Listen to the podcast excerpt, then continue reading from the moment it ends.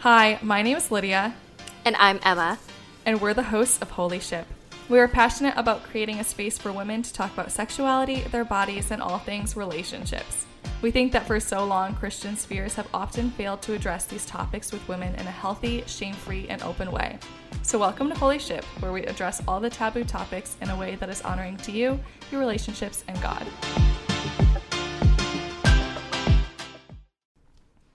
Well, hello everyone, and welcome back to the Holy Ship podcast. We are so excited. Today we are being joined by Clinton and Charity Munoz, who are the founders of Restored to More, a nonprofit organization. They focus on restoring marriages to wholeness in Christ after they have been affected by pornography and sexual brokenness. Their vision is to equip marriages to experience restoration, rebuild connection, and reflect God's design for marriage. Today, they use their podcast, courses, and reels on Instagram to help couples become restored to more. So, we are so excited to have them in our porn season just to talk a little bit more about that. So, welcome. Yeah, thanks for having us. We're Yeah. stoked to be here. So, could you just start off a little bit by telling us uh, more about yourself and more about your story? Yeah. Yeah, for sure. Um, so first of all, we've been married for eight years. Uh, we have three little boys and um, all under the age of five. So five year old, Oh, wow. three year old, and a two year old. So they keep us really, really busy, but it's also really fun. but we just drink lots of coffee. Lots of coffee, like two or three a day. That's Yeah. not an underestimated statement. Each. It's not even coffee, it's all espresso, just Yeah. straight up shots. yes. Um, but we like to have a lot of fun in our house, and um, there's a lot of hope in our home now Mm, today than there was, gosh, five no six years ago. yeah. So, um, want to start? Sure. Yeah. Basically, yeah. I heard you. Did you say you're like a, a porn like season or like a series, or is that what you guys are doing right now? Yeah, we're in the middle of our porn s- season. Sorry. I knew what you meant. You're good. Um, no, that's cool. I that's still cool. You guys are doing that. Um, yeah. So basically, pornography for me became a big vice at a very young age. I was 11 years old when I first uh, started seeing pornography. I was going through a lot of childhood trauma. Uh, we just moved to a new area, uh, um, like a totally different part of the state of California, and I was super lonely. My mom was really sick with pneumonia. Mm. My dad was in between jobs. I had like zero friends. And I was always like this quirky kid, like I'm a goofball. I was a class clown. And so I just felt like I never really fit in with the new community that I moved to. And I just felt really isolated. And so pornography became a solution to the problem of me feeling unwanted, unliked, unaccepted, unlovable. And we find that's the case a lot. Like we tell people, like pornography and, and sexual addiction becomes an illegitimate solution to a legitimate problem. And that's what was going on. I was just i was going through a lot of stuff in my life and pornography seemed to solve all those problems. It became a great way to soothe a great way to escape all those issues. And it continued to to get worse and worse. In the beginning it was very much like softcore pornography and then i got into hardcore pornography. And uh, i ended up acting out in uh, on a mission trip my first year of college when i was 18 years old uh, pursued a prostitute and, and had my first sexual experience. I hadn't had sex before and stuff like that. And that was a pretty big bummer to lose your virginity like that. And, um, and so then I carried that into marriage. It got, it got somewhat better where it wasn't as acting out like that, but that's probably because I was on this journey with the Lord. And then I met Charity. I definitely didn't tell her how big of a struggle it was. I kind of suppressed it and I really loved her. I man, I wanted to marry her. So I thought if I, if I tell her how big of an issue this is, she like, she won't want to marry me. You know, that was the, that was the core belief my whole life that if people really knew me, they wouldn't like me, they wouldn't accept me. So I just became somebody totally different on the outside than I was behind closed doors or in a dormitory. And so I was leading worship, I was leading small groups. I was the guy that I was, I was like, I don't know, I had it going on, man. I had a lot of stuff going on. I became like the poster child for the university I went to. And uh, and so what happened was as we got married, things got really triggered. A lot of guys that struggle with pornography have what's called like an intimacy disorder, and we don't know how to process things that are just our own intimacy. And so as we began to build a relationship, and we began to be intimate sexually, intimate emotionally, intimate physically, spiritually, recreationally, I just had so much shame. I just felt like, man, that's great that charity loves this version of me but she doesn't really know me. She doesn't know how evil my thoughts are, how ugly my thought life is. If she really found out who I was, man, she wouldn't want to be with me. And that just, that shame was just, it just gripped my heart. And so I went back into my addiction. I went back to using pornography. I started implementing strip clubs and massage parlors and stuff that is just horrific to look back on. It's like, wow, is that really even me? Like, you know, how did I get there? And inevitably, you know, like every person, they get found out. You know, you get discovered one way or another, and uh, and that's what happened. Charity found some stuff on my phone one morning, and um, you can you want to jump in there? Yeah, sure. So yeah, um, I had found a bunch of porn on his phone, and I was like, "There's no way this is him." Like, you know, you just initially you just go through a lot of shock and you like question like this can't really be my husband like i know my husband and this is mm. not him and and so there's a lot of disbelief kind of like denialish and then um i kind of just started going into discovery investigator mode because i was like well if this is him then i need to know who this man is yeah. and what i found just like horrified me because mm. i found everything that he had just said and uh, I just was like, I want a divorce, and um, I don't want to be married to you. You've been yeah. unfaithful. You've cheated on me. And uh, he was like, No, I'll do whatever I can. And unfortunately, the first advice we got was not the best. First advice was have more sex um, with him, Charity, and we we took that advice. I mean, he was a pastor, so you would think that a pastor um, has gone to school, been educated, um, has sound wisdom, and so we took it. And for me, that was his advice. And then for Clinton, his advice was memorize more scripture, which made him question, start questioning his salvation. Am I saved for doing this stuff? And it just really put us in a deep, deep hole of darker shame. Yeah. And like, wow, I, I'm not enough.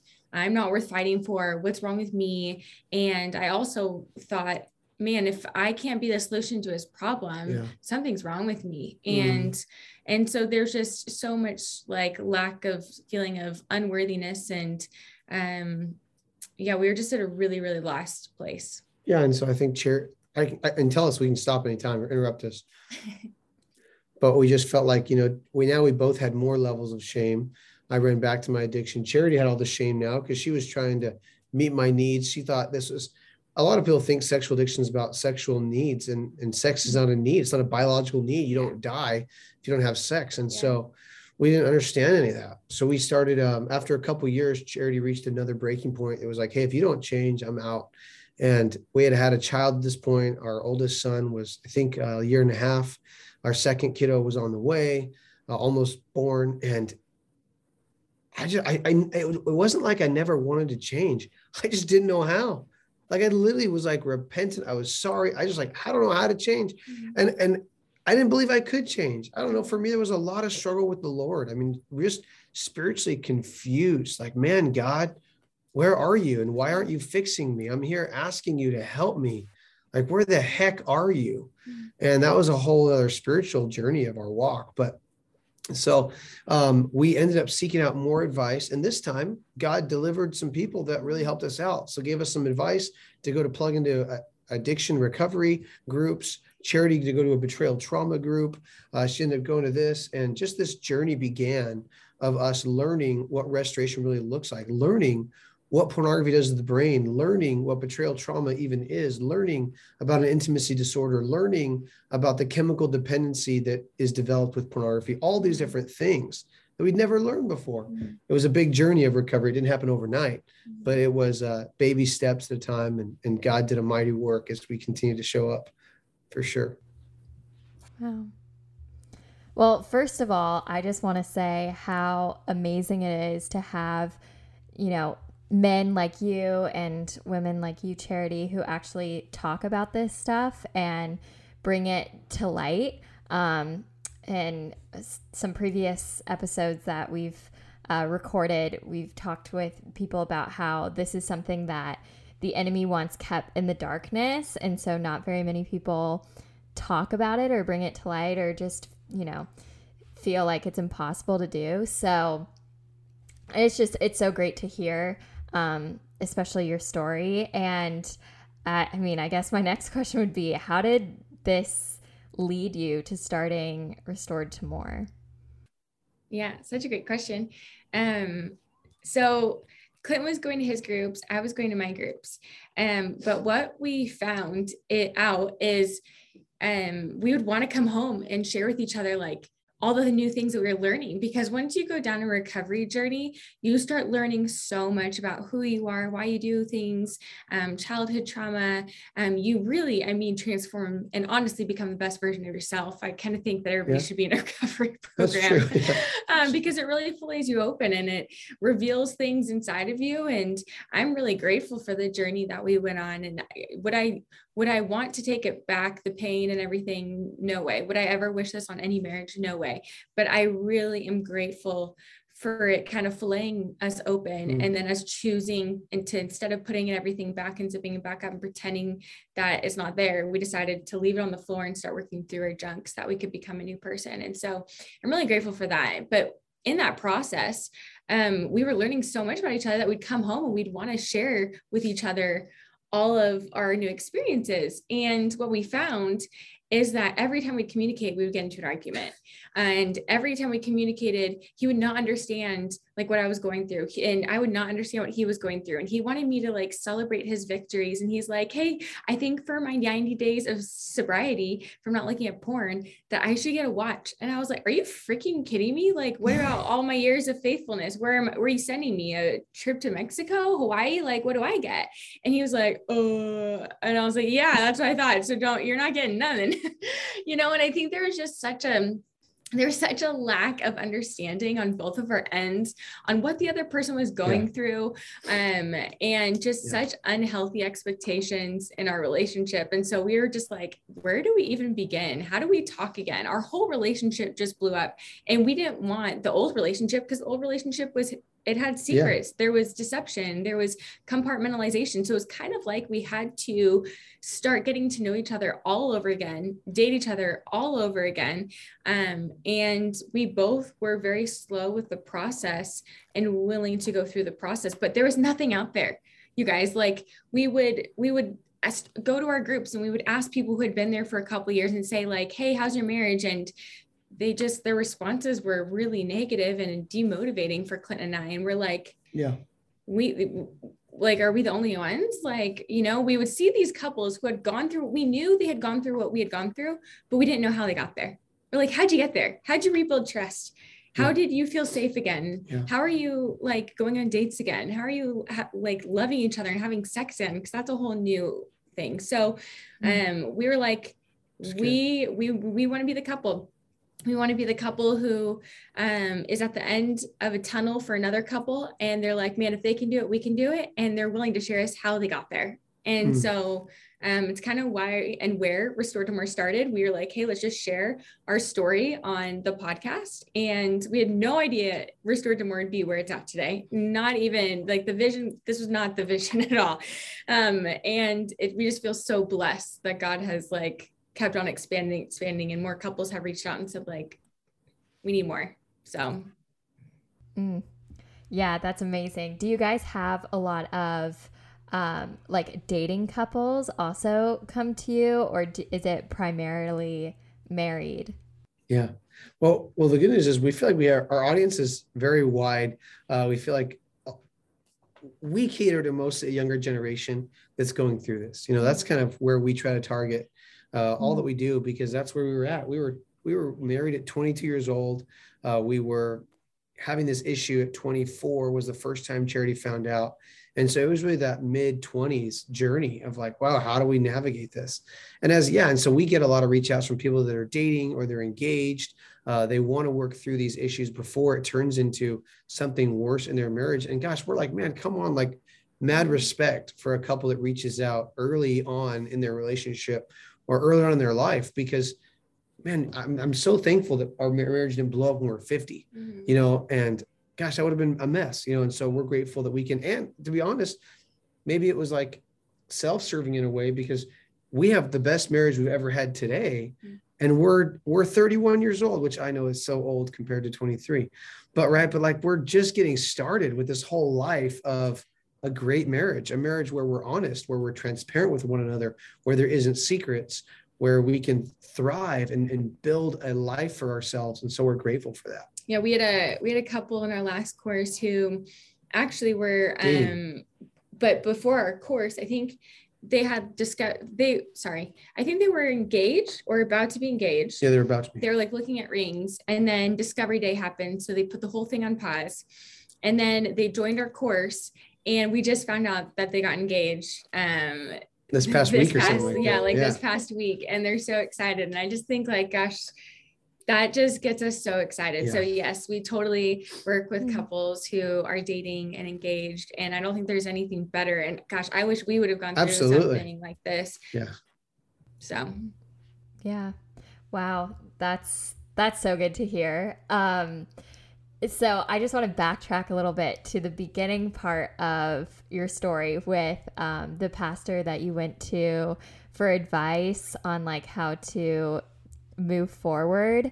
Um, you know, how did I guess one did you stay in that same church or um, how did you go from that advice to you know going to your respective groups and further like how did that advice affect your sex life how did porn affect you know that part of your relationship sorry it's like a very big broad question but i want to start there yeah You want to go? doesn't matter you can You want me to go? Yeah. Uh, sure. Um, yeah, the pastor's advice was terrible. I mean, it was terrible advice. I know it was well-meaning, and he and he meant well, but that's horrible advice. You know, it just. Okay. I think sometimes, and I, I I have a respect for pastors. My dad was a pastor, and I think pastors feel like sometimes they have to give an answer. Like it's their job to know a little bit about everything, and I think that's where we really got to be careful with all of us. Charity and I, we know our boundaries. We know our limits. We are not professionals. We're not counselors. We talk to counselors. We, we work with counselors because they are the professionals in that area. And we refer out all the time. We know what to say no to because that isn't our area of expertise. Mhm. And we think it's really important that everybody kind of understands their lane and okay, what what can you teach on and what can you not teach on? And so we really wish that he had just told us, hey, like I'm not a professional in this area and I can refer you to somebody that is. It's good for us to all know other professionals in different areas so we can refer them out Yeah. to what they need. Um, but yeah, it greatly affected us, man. I Mhm. mean, sex is just such a crazy thing. You know, we we feel very blessed to be more educated on it today than we ever have been.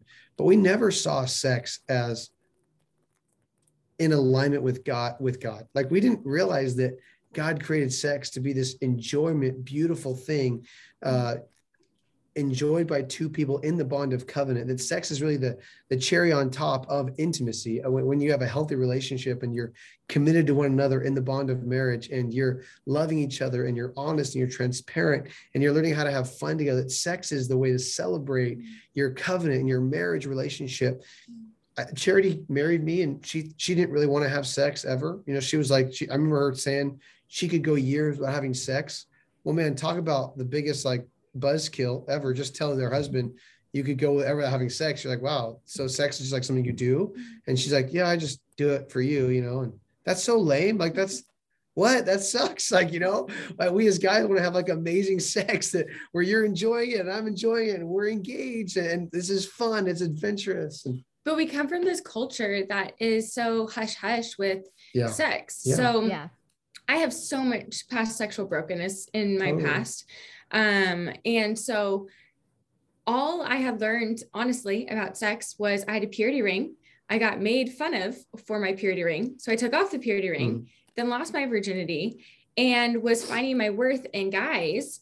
And then I just felt tons of shame about it Mm. because all I knew was don't have sex and, you know, don't be promiscuous and um only save it for your marriage and so literally that's all i'm taught. I mean so then we get married and our culture again is like all men struggle with porn and porn is just something you have to deal with and it's a struggle and um i was never taught that women desire sex we're created for sex love sex um have you know, just like desires and get turned on like guys do. I mean, I didn't even understand any of that. Nobody ever taught me that my body also had parts that were made from God to enjoy sex ever until all this crap hit the fan. It's like, are you kidding? I'm in my mid 20s and I'm learning about this stuff. You know, I'm already married. I've already had kids. I know how it works, but like I'm not enjoying not it the really. way that God intended it. Yeah. No. And so yeah, we just we knew we were using it for one purpose, but that would there's so many other purposes to it. And so, yeah.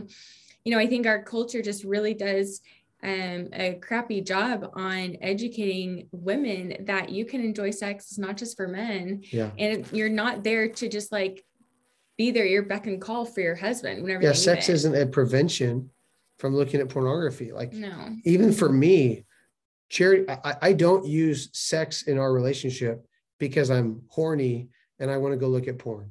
In fact, right. if I did that, that would be so dangerous to our to our intimacy and our unity that we've created. But our culture preaches that. Totally. Yep. Yeah. If I'm if I'm shown with with temptation, I need to go talk to God. I got to call a buddy. I got to I got to walk through the fantasy of, of what am I even fantasizing about and why am I going there and why do I want to go there? Is it medicating another area of my life? Am I going back and just using sex? Sex was never meant to be used. It was meant to be enjoyed in the right context. And I think we miss that so much to build on what you guys were uh, saying previously, we saw one of your reels that said you went 90 days without sex um, to help that rewire the brain. Like, how does that um, process work? Is it really challenging? Is it beneficial? Is there like a um, like a cycle throughout the days? Or yeah, tell us a little bit about that. It's a great question. Uh, we get this question a lot. That reel that reel was kind of like a lot of people were like, "Whoa, what the heck is that, about?" And uh, and so it's twofold, right? We know that a brain that is consistently being hit with all the different chemicals that are released during pornography and masturbation it becomes dependent on those. It doesn't know how to function really without those. And so, much like a cocaine addict, somebody who is addicted to methamphetamine, uh, it can be just as strong as those. In fact, there is even parts of it where it can be more addicting because you can get high without even using pornography, just in the adrenaline rush and the anticipation of it all. And so, um, I, I don't I'm not very good at all the technical terms. I'm good when I'm reading it because I have written them down multiple times. Mm-hmm. But all I know is it's basically a concoction. Like you know that there are certain I, I may I shouldn't know. There are certain drinks out there that are like the drinks you want to stay away from.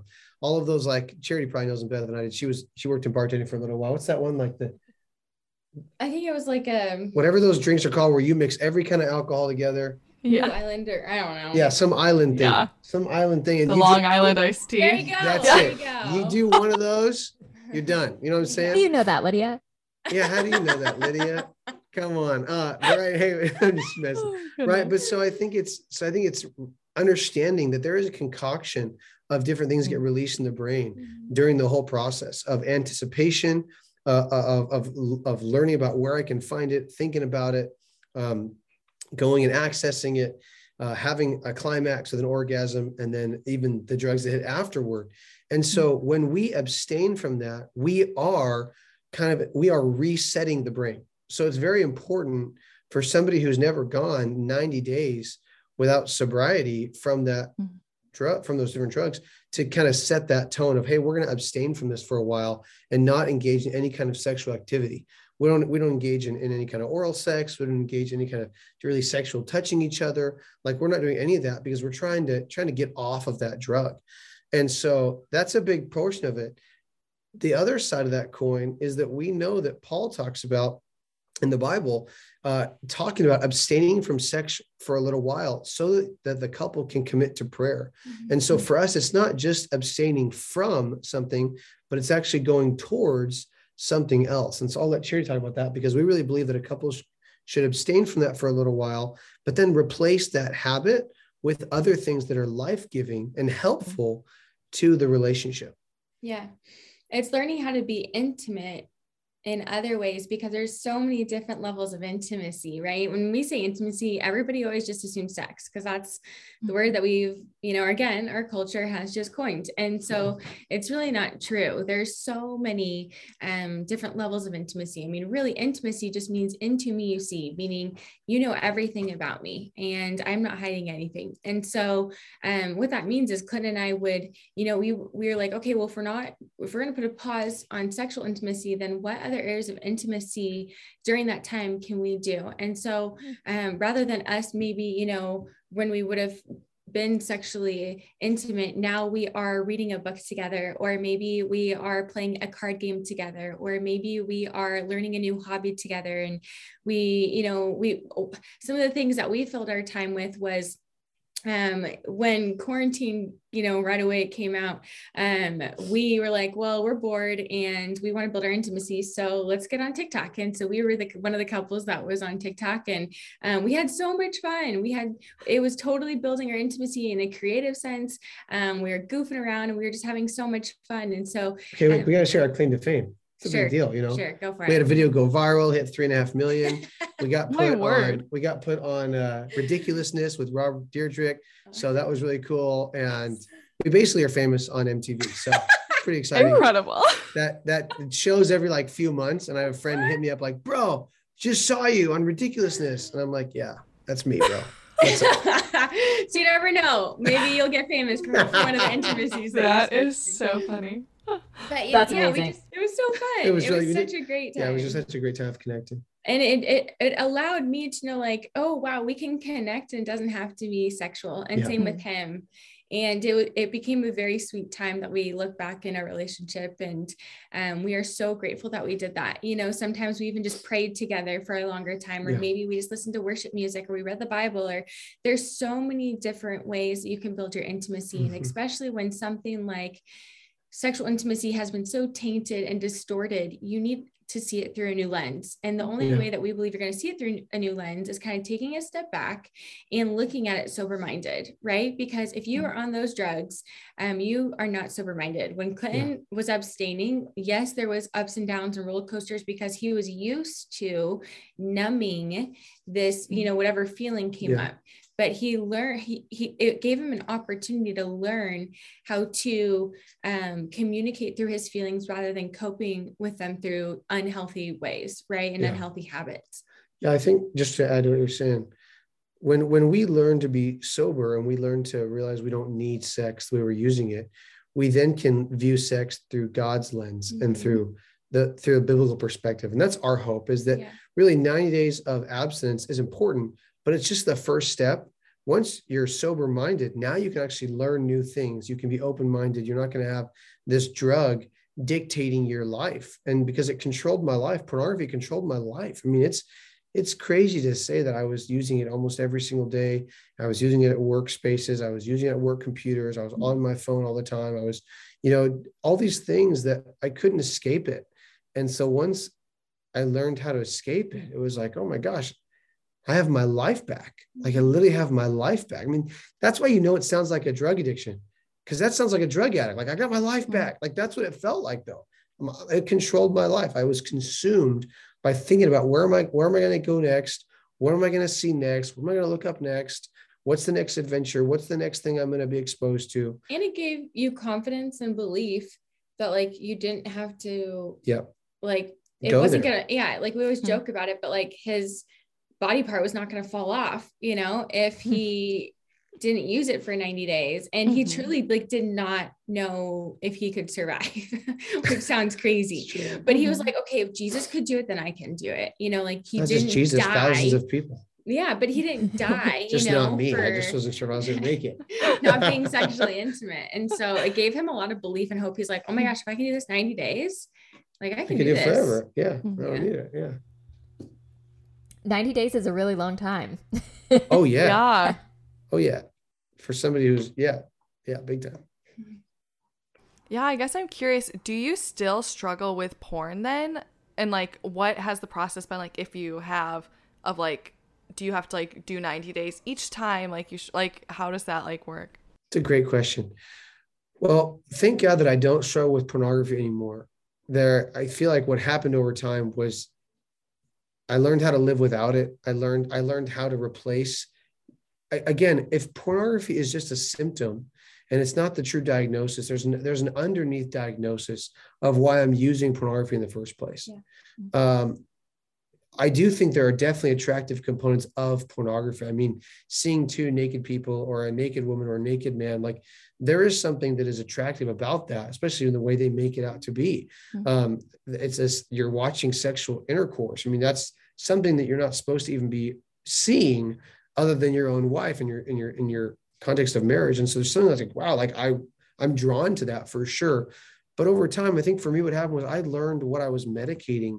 And when i when i got healing from the lord and from community and from people in those areas there was much less of a pull towards pornography especially when i knew the damage it was causing my wife.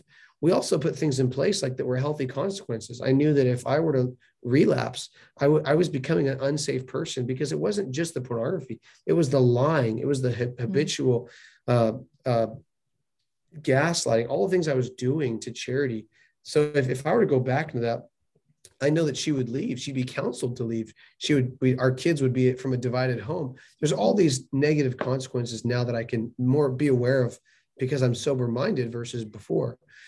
But I would still say there are different struggles, right? And so I had to find out what were those struggles that needed to be healed in order for me not to be pulled back to pornography. Because what was happening, which is crazy, is a great question, Lydia, is that I found that even without pornography, I can I can develop new ways of handling my the unhealed areas of my life.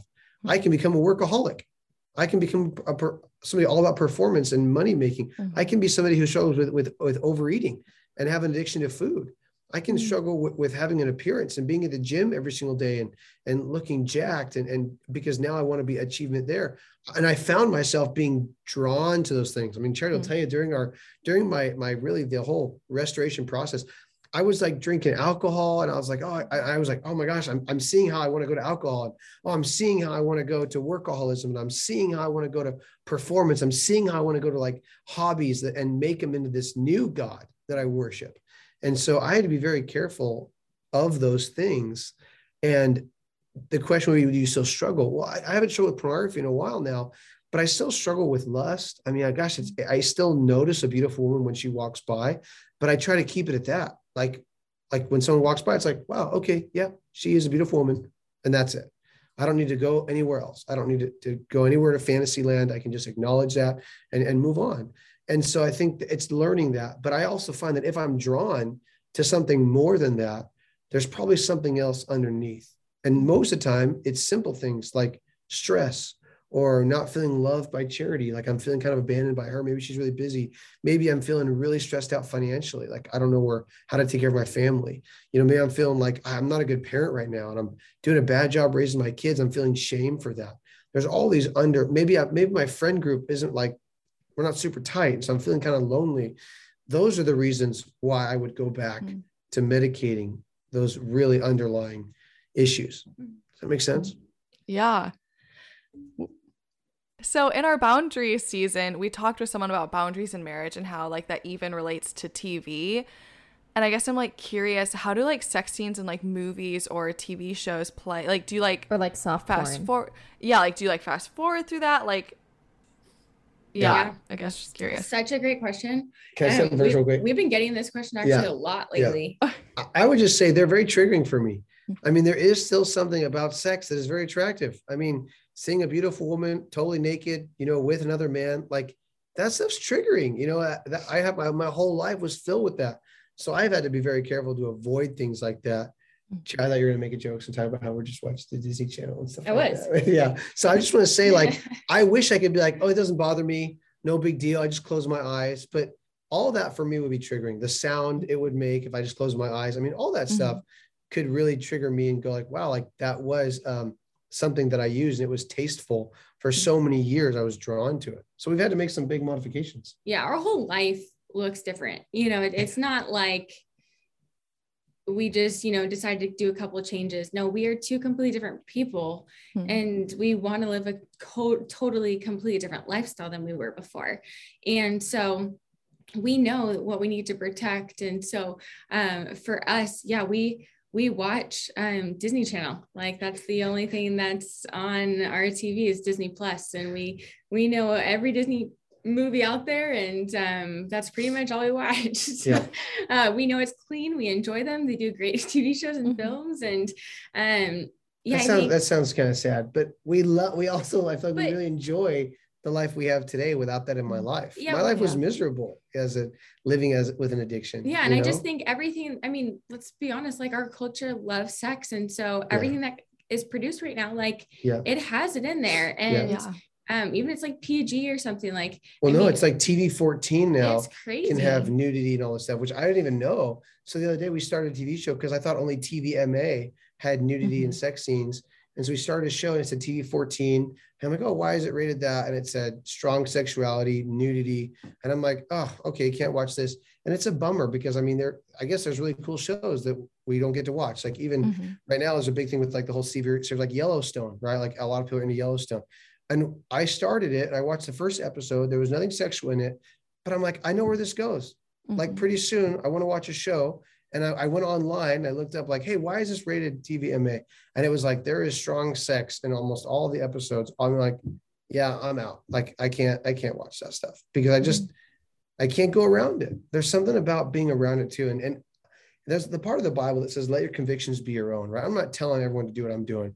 I'm telling, I'm just saying what I need to do for me mm-hmm. and for my well, marriage. And, and we know that there's a strong enemy out there. I mean, it would be it'd be ridiculous to not address the spiritual spiritual realm of realm of this yeah. like there's a true enemy out there who is mm-hmm. prowling like a lion ready to yeah. kill and destroy yeah. our marriage he knows our weaknesses he knows he knows exactly what you know triggers us and i always ask couples i'm like do you know your weaknesses better than the enemy does mm. and mm because that is huge. If you don't know where your weaknesses are, then you're going to fall prey. And yeah. we just don't even dance with fire. Like, why would we dance in fire? It doesn't even mm. make sense to us. So, there's so many other things that we can enjoy. We love great Christian married sex books. I mean, goodness, if you want, you know, some healthy sex stuff, like, read a great marriage sex book you know like um married sex the newest book out there right now by debra fileta and Gary Thomas. Amazing book.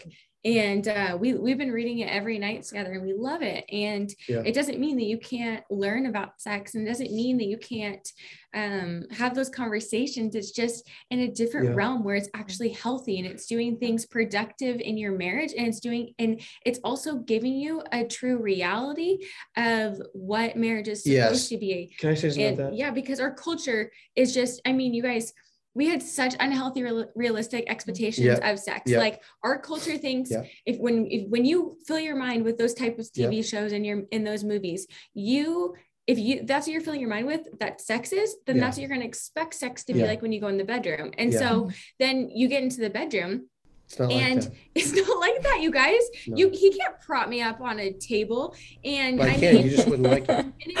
she'd be saying, she'd be saying, "Ow." I'm like, what? You it's you should like laying on the super hard table right now and. And I mean, there's what just the heck, like you know, know there's yeah. there you get cramps and uh, I can't even tell you how many times like I've gotten hit in the face or he's gotten hit in the face. We just start busting up, and there's yeah. you know farts, and it's just it's not like Ew, that's disgusting, Charity.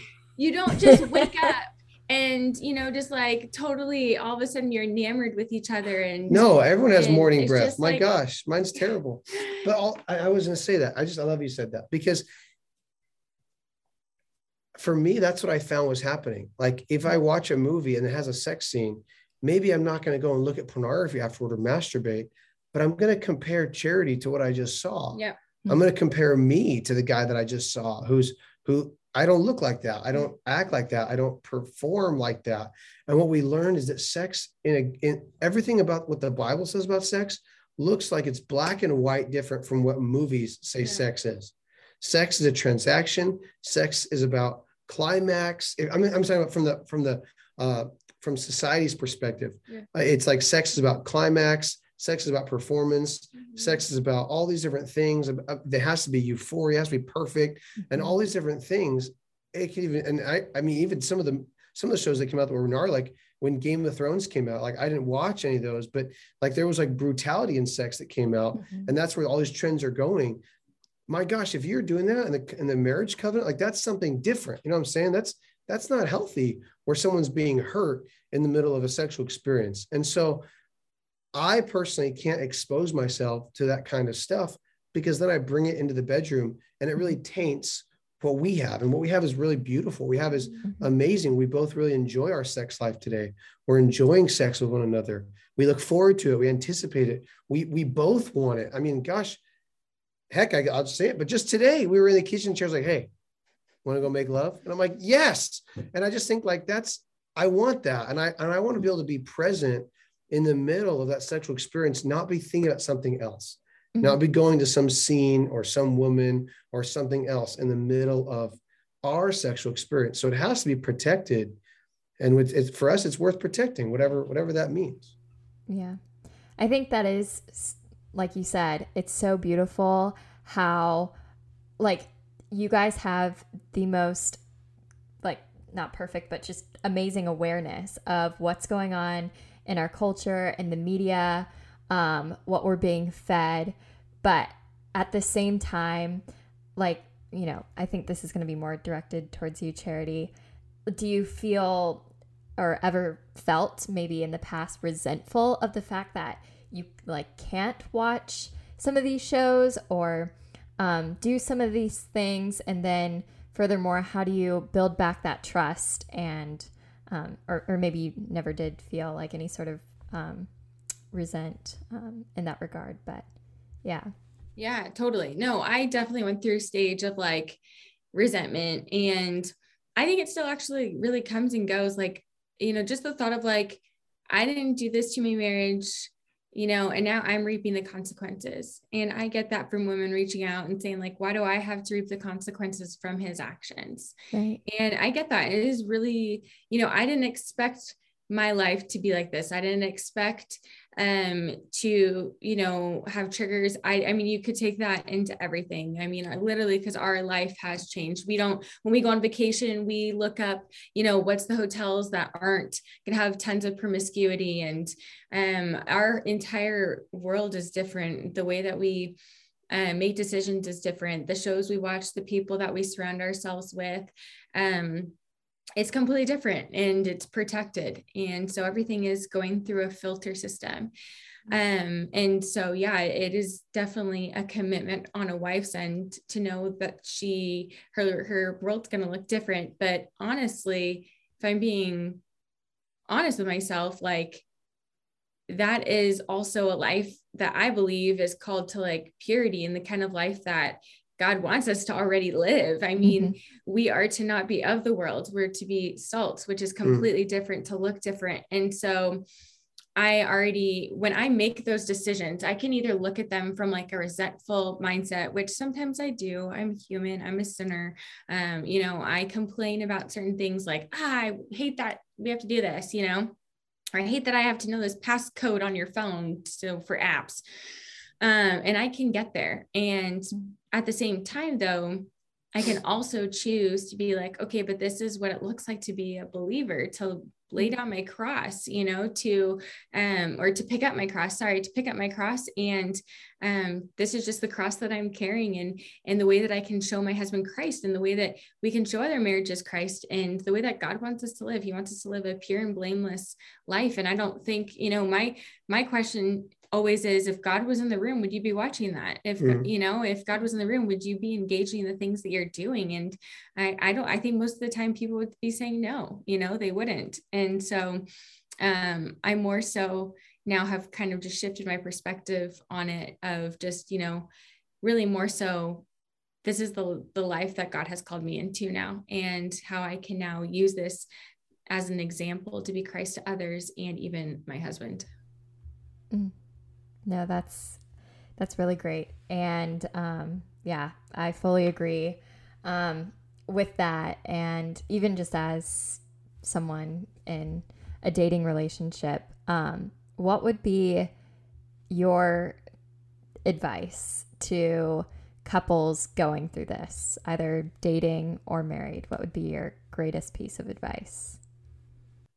Gosh, I feel like there's so much advice I would want to give somebody. Um, but I I would just say not to give up, you know, mm-hmm. um, and that there's hope at the end of the tunnel. Like, let's just say, for example, we are talking to um, a married couple and they're walking down this road. Um, I I personally would just let them know that there's hope at the end of the tunnel if you both are choosing um, to do whatever it takes for as long as it takes. And I truly believe that this can be the greatest testimony mm-hmm. um, for Christ. I mean, really, because there's every reason in the Bible that says, as a wife, once this is found out, you can leave. Like there is means that literally says you can leave. And so if you are choosing to stay and you are choosing to restore your marriage, then people are going to look at you and be like, why did you stay? And how is your marriage restored? Well, gosh, by by Christ, I mean, look at it. I mean, we it's not like Clint and I did anything special. Yes, we we did certain we read books, we did podcasts, we did groups, therapists, you name it. But ultimately, it was Christ that healed me, Christ who healed him, and then Christ who healed our marriage. Uh, mm-hmm. We both have very big God moments um, that were pivotal in our healing process and transformation process. So I really believe that God can do a mighty work and he wants to be displayed um, in this. And to mm-hmm. remember that there is a real enemy out there who wants to, again, steal, kill, and destroy you as a person and your marriage. And uh, marriage is an incredible example to show Christ. And just rem- for me, I always just reminded myself that I want to be on God's side and rather than the enemy side. Yeah, mm-hmm. it's good. It's really good. What about you? Yeah, I would say to someone who's dating, I just wish that we knew about what we were really getting into before we entered into marriage. You know, if, if I if I could go back and I, if I was like, let's say I was like giving advice to Charity and I was the one she was dating also, but it was like another, I was somebody else. I would be like, hey, Charity, like, have you asked him about pornography? Like, been really like, hey, like, where's your struggle at today? Can you please be honest with me and just tell me like how big of a struggle is it in your life? I, I know that most men struggle with it. I would mm-hmm. like to just know where is your struggle at yeah. with it? And now we know it's not just men right? There's like 40% of users on pornography sites are women. And so mm-hmm. even having a conversation with both saying hey like where are you guys at with with lust? And where are you guys at with struggling with these things? And how, how often are you masturbating? You know not not making it a weird topic to like all this taboo. Like that's that's what you guys specialize in, right? Is removing the taboo from these topics. And I just think realizing like, hey, like, okay, most people struggle with masturbation. Where's your struggle at? Is it once a week? Is it every day? Do you do it as a routine when you're in the shower? Do you do it when you're waking up? Do you do put yourself asleep at night? Like, do you do it once a month? Like, what is it for you? And, and what ties to it are you just having those talks about sexuality? Because if there's one thing that our, our, our generation and, and the generation after us sees is that our sexuality is so tied to who we are as an individual. Mm-hmm. And so instead of avoiding it and trying to avoid the conversation, let's just have those conversations. And if pornography and masturbation and and you know lust and all these different things are a big part of our lives, why don't we really try to align ourselves with God's view of sex before we enter into marriage because you could save yourself a world of hurt mm-hmm. if you're able to address these issues. I'm not saying to break up, I'm not saying to not get married. I'm just saying before you enter into a marriage covenant, why don't we do the best job we can to really be ready for that and celebrate it? The, the sad story is that when Sharon and I first got first entered into sex on our wedding night, it was disappointing for both of us. And we entered into this sexual relationship that was super disappointing from the get-go for like years. And it wasn't gratifying. In fact, this past, I would say, year, two years has been the first time that sex is really exciting for us. And you don't want to have that story of, you know, we're on year eight, six years of just like, eh, sex. You want to have great sex. And the only way you can have great sex is by really aligning it with God's design for sex and also being willing to talk about our sexuality before we ever get married. It's kind of the goal. Mm-hmm. So good. I guess just as a last question, do you guys have any resources you would recommend to people? Like whether that's books, courses, podcasts, anything. We love books. Me too. I love that. That's awesome. Yeah, so many. Go ahead, share. Share. Share our bookworm. So oh my goodness. Um, okay, so let's just start off with like women who are going through betrayal trauma in their marriage. Um, two main books that were radical for me. um, is called Intimate Deception by Dr. Sheri Keffer. And then your uh, your sexually addicted spouse by Barbara um, Steffens. Barbara Steffens and Marsha Means. So um, both of those books for betrayal trauma for sure. Um, and then also um, Juli's books. I sure. would say, yeah. So just even like somebody who's single or just wants to learn more about God's view and design for sex, I would say hopping on over to Authentic Intimacy and uh, listening to the Java with Juli uh, podcast and reading all of her books. She has an amazing book called Rethinking Sexuality, which is incredible. Uh, and then also she has a new book coming out. It's called God, Sex, in Your Marriage. I think that's the like title. And it, I mean, you guys, it is such a good book. Yeah. Uh, it talks about things that we talked about, God's design for sex and it totally uh, radically like changed us and everything yeah. that we believe in. So um i would say those would be like my top recommendations. Yeah. what about you? Yeah for guys struggling with pornography i think there is great resources out there. Um, there's a thing called pure desire which is great. It has some groups and some podcasts where they t- I think it's the pure victory podcast or something like that I'm, I'm butchering that one, but uh, but if you go to Pure Desire, they'll have their podcast yeah. there. Um, my buddy Matt Klein has an amazing ministry. It's called Restored Ministries. Um, another friend of mine, Jonathan Daugherty, Be Broken Ministries. These are great resources for just Christ-centered pornography help. Um, and uh, and I would say they're they're a great place and to start. Faithful and true. Unfaithful, yeah, faithful and true for sure. Yeah, with um, Mark and Debbie Laaser. Yeah, and then just stuff that we've created too. You know, I don't know if you guys want to talk about that or if this is where we should talk about that. Is this where we should talk about that? Yeah, Plug your TikTok, please. yes, please. we have not been on that TikTok yeah, website forever. Yeah.